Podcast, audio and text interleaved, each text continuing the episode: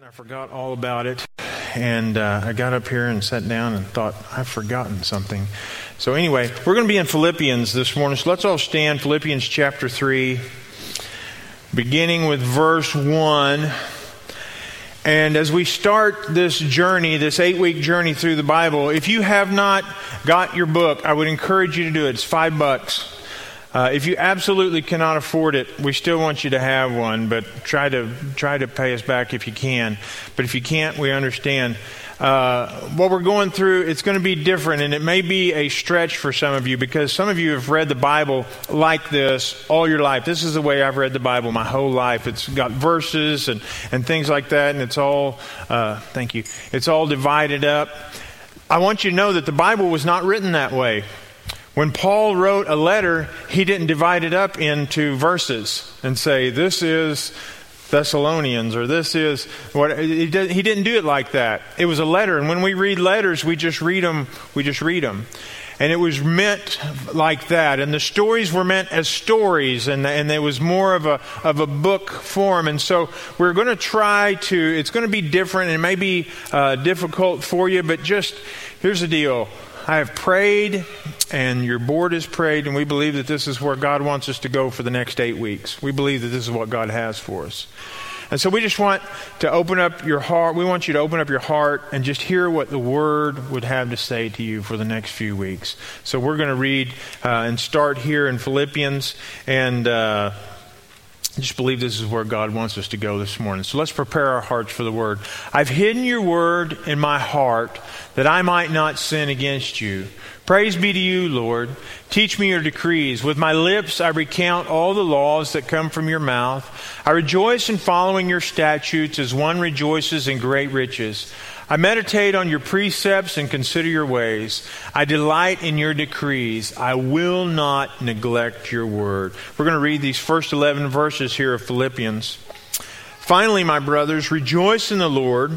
It is no trouble for me to write the same things to you again, and it is a safeguard for you. I love what he's saying here. He's saying, you know, I know I say these things over and over again, but you need to hear them. And the whole Bible is just a continuous reminder of, of what it is to follow the Lord. Watch out for those dogs, those men who do evil, those manipulators of the flesh. For it is we who are the circumcised, we who worship by the Spirit of God, who glory in Christ Jesus, and who put no confidence in the flesh, though I myself have reasons for such confidence. If anyone else thinks he has reasons to put confidence in the flesh, I have more. Circumcised, and he starts going through his achievements of his life. He's saying, if anybody thinks that they have any confidence in what they've done, you know, you can say, you know, I went to Sunday school every day of my, every day I could go for my whole life. I've never missed a day of church. I've sung in the choir. I've been on the board. I've been a pastor, whatever it is. Whatever you think your accomplishments are, Paul is saying this. If anyone thinks he has reasons to put confidence in the flesh, I have more. Circumcised on the eighth day of the people of Israel, the tribe of Benjamin, a Hebrew of Hebrews, in regard to the law, a Pharisee. As for zeal, persecuting the church. As for legalistic righteousness, faultless. But whatever was to my profit, I now consider loss for the sake of Christ. What is more, I consider everything a loss compared to the surpassing greatness of knowing Christ Jesus my Lord, for whose sake I have lost all things, considering them rubbish, that I may gain Christ. He's just saying, I just want to know Christ. I'll give up everything to know Christ and to be found in Him, not having a righteousness of my own that comes from the law, but that which is through faith in Christ, the righteousness that comes from God and is by faith. I want to know Christ and the power of His resurrection and the fellowship of sharing His sufferings, becoming like Him in His death, and so somehow to attain the resurrection from the dead. I want to know Christ. This is Paul's goal in life to know Christ. I want that to be our goal in life. Let's pray. Father, today, we need you to come. We need you to come and move upon our hearts and our lives. And we need you to break us today, Father, to where the only thing, the thing that is the thing that we want to attain more than anything else in the world, Paul calls it a possession, literally a possession Father, we need to possess a, a relationship with you, to know Christ. And so, Father, I pray that at the end of this day, that you will so move in our heart that our goal, our main goal, the thing we strive for more than anything, would be to come into a relationship that we literally know Christ. Father, move on us today, and we ask these things in Jesus' name. Amen. Uh, a new year is a funny thing it's interesting that we can go along and then all of a sudden there's a day and we think that it, uh, on this day I'm going to change things. On this day things are going to be different. And that happens all the time. All through life there are times where we make a decision and after that decision everything is different. When I got married to Cindy that day, it made a decision and everything after that day was different. It was good. It was great, but it was different. And there was a moment, and I made a decision. I was married, and then from that day on, and there are days like that in your life when you enter into contracts, when you enter into friendships with people, and there are days when on that day you make a decision. There are days that you have made decisions for Christ that after that day you were never the same. And so God says that, that, that, that, in, in our lives there are days like that. And sometimes it happens to be that when we get to, the, to a new year or the first day of the year, we say, I'm going to whatever. And I'm going to make resolutions. And, and if you watch the world around you, everything starts changing. Right after Christmas, all of the advertising starts changing. Did anybody, has anybody been to Walmart? What is the very first thing you see when you walk into Walmart right now? Does anybody know? No. You're, I don't know what. Apparently, you love people. I didn't see that at all. When you walk into Walmart, the very first thing on the left, the very first shelf, is weight loss products.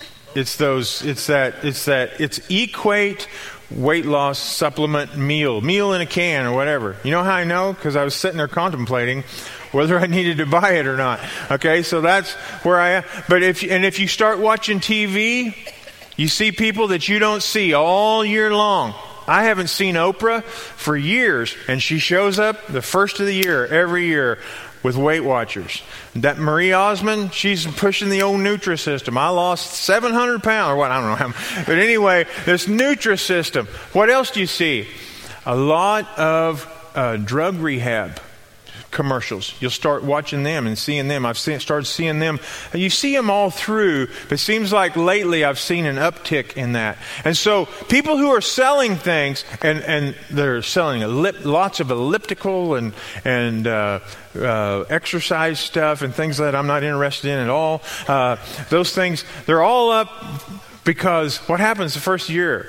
We start making resolutions. I'm going to get healthy. I'm going to exercise. I'm going to lose weight. I'm going to, and, and if you and if you'll uh, listen, I've started listening, and I heard organization. I heard people saying the, the trash guy saying just point and you can get it. And, and this is the time of year if you go into Walmart, they're stocked up on totes and things like that. All right. So you can organize your trash. All right. So it's easier because we want to get organized. What happens? First of the year, we look it around and we say, we need to get organized. I don't know about you. But at my house, we do. Cindy does this Christmas thing, and it is it is just a it is, it's a lot of Christmas stuff. And, and, I love it. I love it. And she puts it out like two or three days before Thanksgiving, and it is up and it transforms our house, and I love it. But I'm telling you, December 26th, I'm ready for it to leave. Isn't that funny?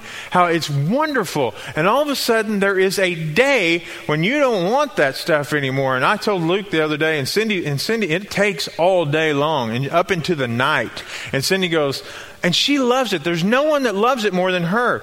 But when it gets to 26, she's like, this has got to go. And so we load it all up and we buy the totes and we put it all in the shed and we put it away for a year and we try to get the house clean and we try to get organized. And when you get it clean, you're like, okay, and this year we're going to keep it clean. And that's, and we usually don't have any trouble with that. But you're, you know, if you watch the, if you watch Walmart, Walmart knows and the advertisers know that this is a time of year when people say, I'm going to do this. We've all made some sort of choice in our life. And in the church, we do the same thing. I specifically wanted, and I brought before the board the idea of doing 40, I mean, uh, 40 days, eight weeks, eight weeks of Bible reading on January 1. I wanted to start January 1 because that's when people start thinking, I'm going to do things different. And every year people say, I'm going to, and people, especially in the church, and I think we've all done it, and sometimes I'm going to pray more, I'm going to read more, I'm going to attend church more, I'm going to give more, I'm going to give more of my time, I'm going to give more of my talent, I'm going to do what God would have me to do. And we all at some time or another say, I'm going to be better than I used to be. I want, and, and we do this in the church. But what are we really trying to accomplish when we say that? When we say, I'm going to read God's Word more, if I say I'm going to pray more, if I say I'm going to be at church more, what are we really trying to accomplish? Why do we want to do these things? Why do we want to read more? What is the payoff? And so I started thinking about that. What is going to be something that is accomplished by us taking aside eight weeks and reading the whole New Testament? So I wrote some of the things that some of you might be trying to gain.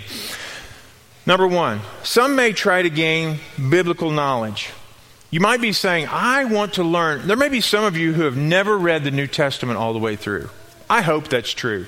I hope there's some brand new Christians that have never been in the Word very much, and this is just going to be like mind boggling to them. That they have never sat down and just read completely through the New Testament. I know there's some here that have, done, have never done that. And so maybe you're just thinking, I just want to read it. And we live in a biblical, illiterate society. There used to be a day when people understood the Bible stories and thought and knew they were real, and or at least had some idea what it was we're talking about. That is out the window. People don't know that anymore, and so some people may be wanting to gain knowledge. Uh, but we live in a society that has no knowledge. They, they have no knowledge. Uh, the only thing they know about Christianity is what they hear on the news or the Twitter or the Facebook or internet or whatever it is. And they think that the Bible is this racist book of rules that spreads hate to all people, and that the followers of Jesus are these judgmental hypocrites who never have any fun or anything like that because that's all they've ever heard. Okay?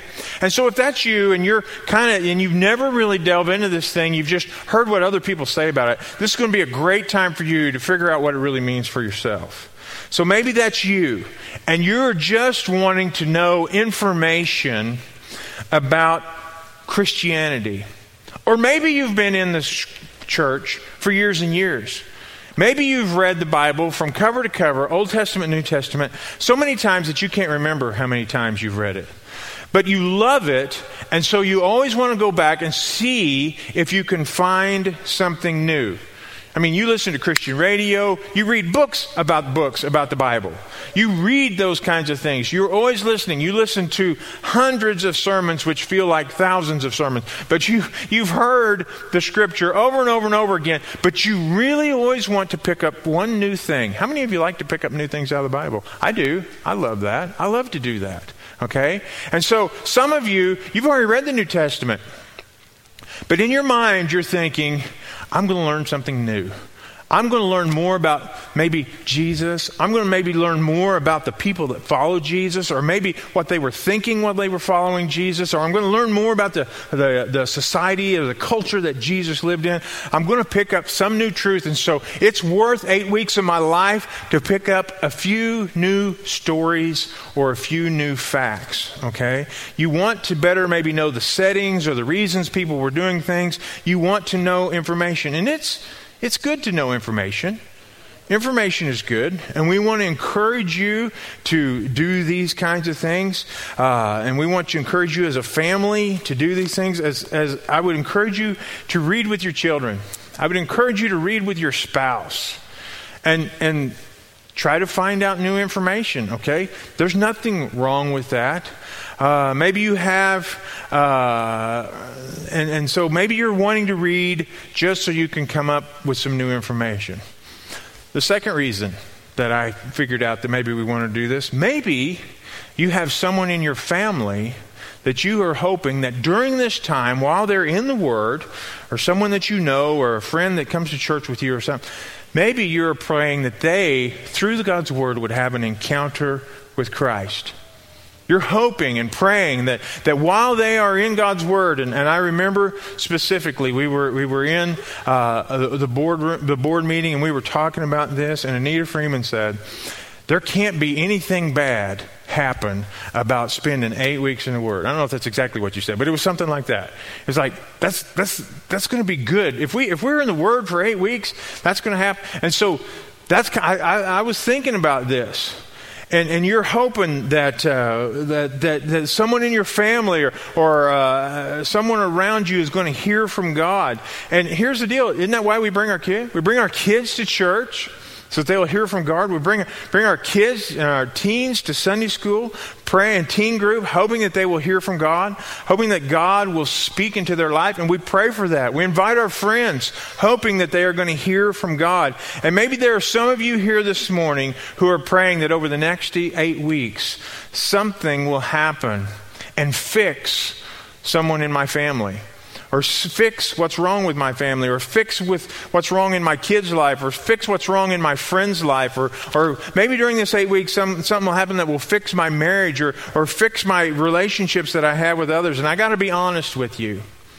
When I first heard about this, when I was first introduced to going through the, the New Testament in eight, eight weeks, I was watching a video. It was at a pastor's thing, and I was watching a video. And as I watched this video, I started hearing pastors giving testimony of all the great things that happened in their church through spending eight weeks in the New Testament. One pastor in particular was bald. And after eight weeks of reading the New Testament, his hair grew back. It was, no, that's not what happened. But, but I heard pastor after pastor saying how new people who had never read the Word began to hear God's voice. And then I heard more pastors, and then they have three or four pastors that talk about that. And then they had pastors talking about people, old Christians, that had been in the church for years and years and years, saying, I heard things from God that I had never heard before. I heard God in a fresh new way. And people say, you know, I had a, a, a, new relationship with God, a new understanding of God that I never had before. And I started hearing about all these life changes. And I got to be honest, when I heard that, that was my first reason to want to do this. I was like, that would be wonderful if we could have life changes in our church. If, if God would move, and I start praying, oh God, move in our church, start changing lives, bring people to a saving knowledge of you, mend families who are broken, and save souls. And, and maybe if there's someone who is dealing with addiction, God, please heal with addiction. And all these things are, are good to pray for. And they're not wrong to pray for. And I hope that we pray for those things to happen. And these are not bad things to pray for. But I'm going to tell you, in the last few weeks, as I've been praying for you, and as I've been praying for the church, and as I've been praying for us as we head into this time of just setting aside and going through together, as I've been praying for your families and your kids, and I've been praying for men and women in the church, I'm going to tell you, one day it was just like all of a sudden God said, What about you? And I was like, What? And he's like, You're praying for everybody else, but what about you? And I said, You know, what about me? And all of a sudden, I felt this deep conviction. You see, I've been praying for everybody else, for God to enlighten everybody else, for God to bring change and healing and restoration and redemption to everybody else. And God, do this in the lives of others. But I hadn't been praying for what God might want to do in me. And I got under conviction all that. And I could see all the work that God needed to do in the life of others, but I wasn't praying for what God might want to do in me. And that is what we do sometimes, isn't it? Isn't that what we do sometimes? We, we think about all the things that need to go on in people around us' life. We think about uh, people who are having problems and we pray for them and we need to. And, and we look at our kids and we say, This is what needs to go. Oh, God, please do this in my family's life or the people that we work with. And we spend our time, and it's not time ill spent. But at some time or another, we need to spend time and say, God, what do you want to do in me? What do you want to do in me? And we have lost loved ones and things like that. But God, what do you want to do in me? And uh, I started asking that question. What do you want to do in me? And uh, I just want to ask you this morning what are really your goals over the next week? Has it been to know more information and get more knowledge about the Word of God? Have you thought, God, I just, I just want to hear and, and know some more facts? I just want to tell you if you walk away from this with facts, just facts, that will not have been what we want to accomplish this week, these weeks. Or maybe you're praying for others, or maybe your goal is that others, and that, and that is a good goal. But it's kind of a, I got to tell you, I was convicted. That was kind of an arrogant prayer. And I think God wants us to pray for others, but I think the first person we start with is God, what do you want, what do, you want to do in me? What do you want to say with me? God, where, where, is, where is there something in our relationship that needs to be better? So I started to figure out what my answer was. And I tell you, facts are great, and it's good to know facts. You know, it's good to know that God took five loaves and two fish and fed thousands of people. Those are facts. But you know, does it matter how many fish it was or how many loaves? I'd rather know the guy that did the, the miracle. I don't care how many fish it took to do. I don't care how much bread it took to do. I want to know Jesus. I want to know the guy. I don't need to know any more facts. I want to know him. And uh, I want to pray, I pray for others. But the truth of the matter is, this is what matters. I have got to know Christ. And I want to know God. And so the best thing I can do for the church, the best thing I can do for you, the best thing I can do for Cindy, the best thing I can do for my family is to not know about God, but is to know God. You know, the best thing I can do for my grandkids is not give them things and, and give them information. Best thing I can do is to be a godly man of God and to know God. The best thing I can do for Cindy the best way that I can be the husband I'm called to be is to know God. Because if I know God, then God's going to help me be the husband that I need to be to her. And Paul says that everything, and, and, and Paul understood this. And he writes and he said, Everything that I've accomplished in the church is useless. Everything I've done, everything that I've done that makes me look like I am being, being exactly what I'm supposed to be, all of that is useless. The only thing that's important is that I know Christ is that I know him, that I have a real relationship with him. And he literally compared this to a possession. If you read in the Amplified Bible, and I don't have it marked here, I'll have to look for it, but in the Amplified Bible in Philippians, it goes uh, just a little bit further in talking about this. And I want to read these verses for you. Yet furthermore, I count everything as lost compared to the possession. He, he describes his, his relationship with Jesus as this possession. Something that he has, something that he holds on to. And he says it, it is a, the, to the possession of the priceless privilege, the overwhelming preciousness, the surpassing worth and supreme advantage. That's a lot of words to describe one thing knowing Christ Jesus, my Lord. And of progressively becoming more deeply and intimately acquainted, acquainted with Him. So listen to how he talks about this possession that he has, this relationship that he has. To the, to the I count everything as loss compared to the, to, to, to the possession, and now he's describing it the priceless privilege, the overwhelming preciousness, the surpassing worth, the supreme advantage of knowing Jesus Christ, my Lord, and of knowing and becoming more deeply and intimately in a relationship with Him. See, he understood this.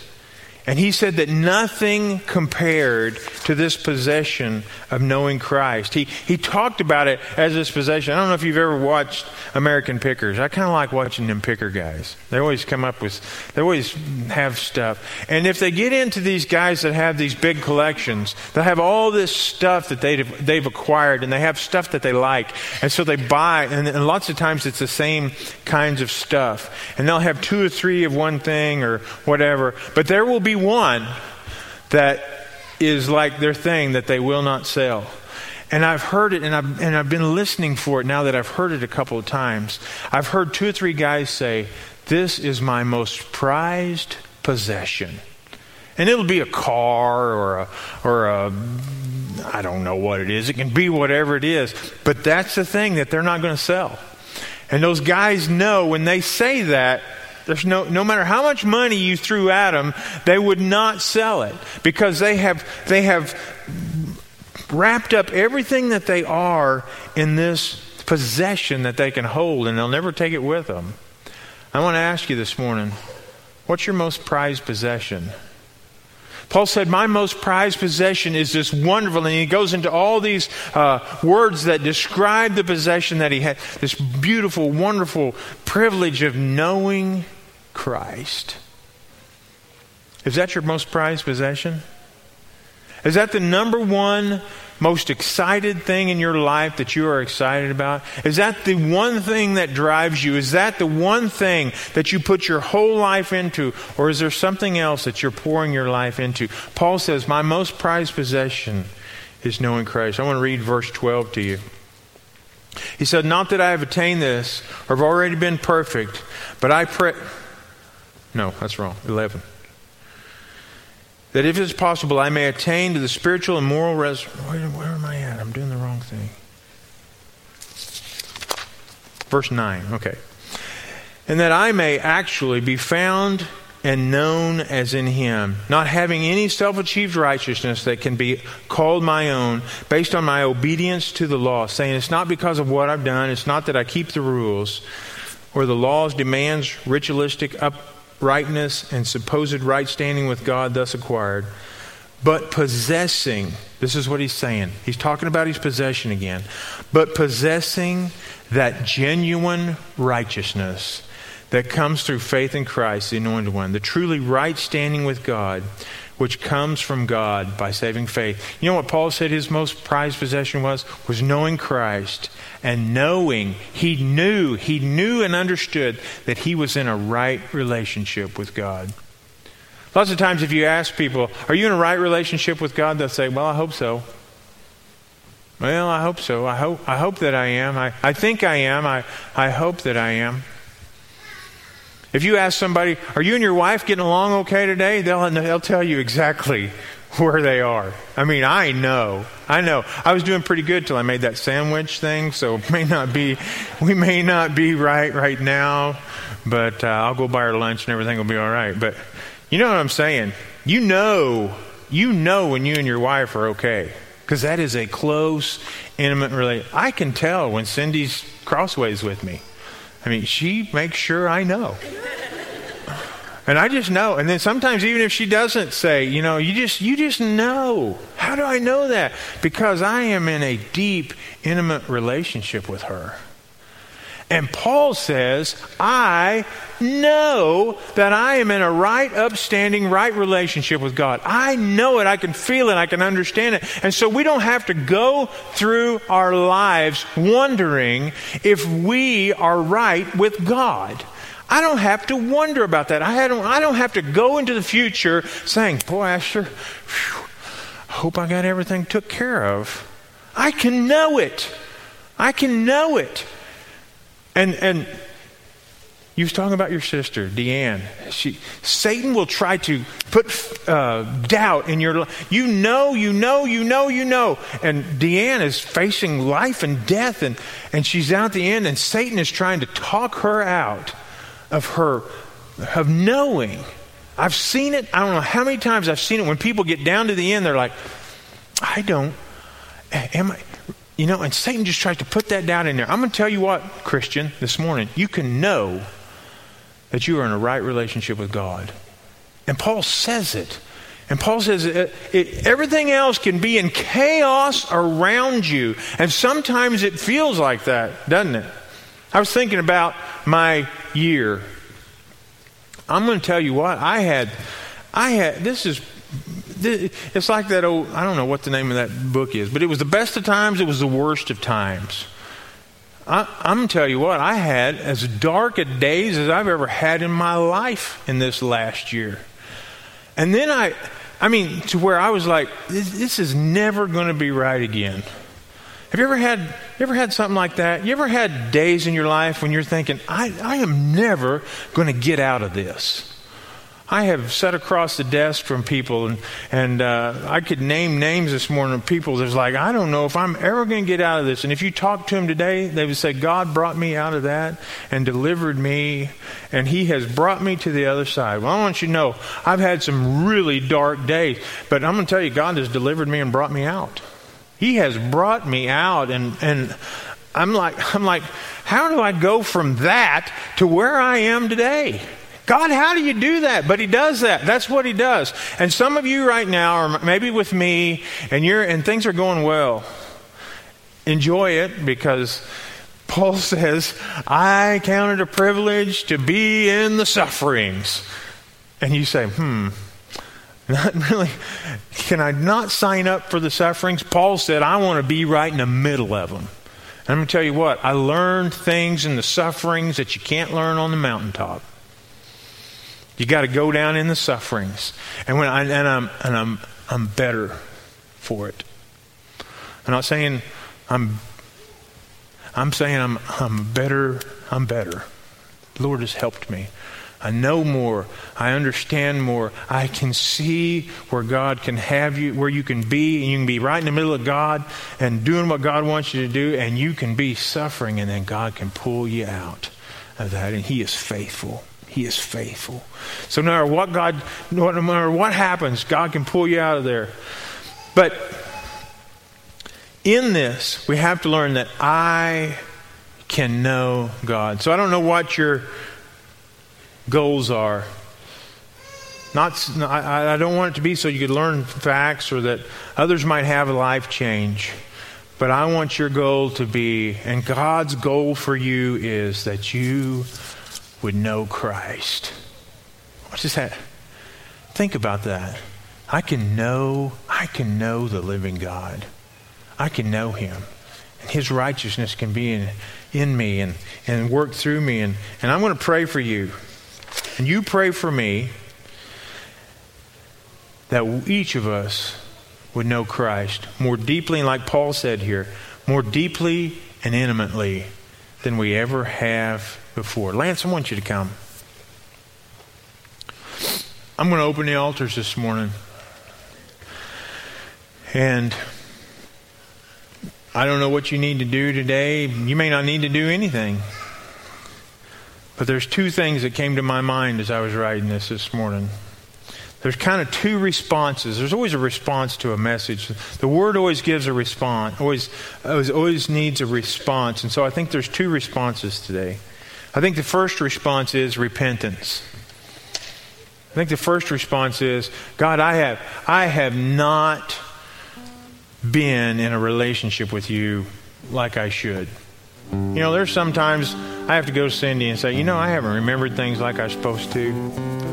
I haven't been. I, am I'm, I'm not as good a husband as I need to be sometimes. Cindy, I'm sorry about that sometimes we just talk about those things and we're, we're not, you know, and, and when we're done, we're brought, brought back into right relationship, okay? Sometimes, sometimes we neglect each other. You say, oh, Pastor, not you and your wife. You don't neglect each other. You know, sometimes through the going of life, you get going and you just kind of neglect the relationship. Maybe that's where you are with your relationship with God. You just say, you know, God, it's not that I don't love, but I have neglected our relationship. I have not made it my one goal. And God, this morning, I just want you to know I repent for that. And God, for the next eight weeks, I am going to seek you and I want not to know information, not to try to get someone else where they need to be, but God, I want to know you. God, for the next eight weeks, help me to hear and to know you. Maybe it's repentance. maybe you're right where you need to be. But you want to just come. And I thought of it this morning as just a covenant. Just coming and praying in front of in front of the church, and it's not got anything to do with that, but just coming and making a public statement to God. God, I love you, I'm following you, but I want to know you better. And God, for the next eight weeks, God, I just want to know you better. Maybe this morning a husband and wife needs to come and just together say, we're going to do this together. We're going to, for eight weeks, we're going to concentrate on me and you knowing Christ better. And we're going to read together. Maybe you need to gather up all your kids and say, me and your mother are going to, and you guys, we're going to read this together. And for eight weeks, we're going to sit and we're going to learn about who God is and we're going to know Him better. Maybe you need to drag your, your, all your kids are here this morning. Maybe you need to drag them down here. Maybe you just need to have that talk in your pew. I don't know. I don't know what God wants to say to you this morning. Maybe you need some repentance. I haven't been where I'm supposed to be. Or maybe you just want to say uh, just a public statement to God, just, just between you and God, but just say, I'm going to know you better. I want to know you better in an intimate, priceless relationship. That's what Paul said. Paul said, That's, that's all I want. Everything I've accomplished, I don't care about. I just want to know Christ. I'm telling you what, the Lord broke me down. I just want to know Christ, whatever that looks like wants to stand this morning.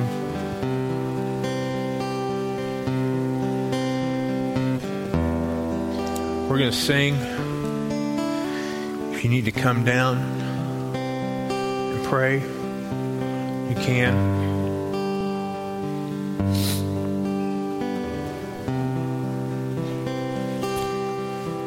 I want to meet you right here. Just going to pray with my wife, and we're going to covenant together this morning. If you need to come and pray, Lance, just sing for a little while.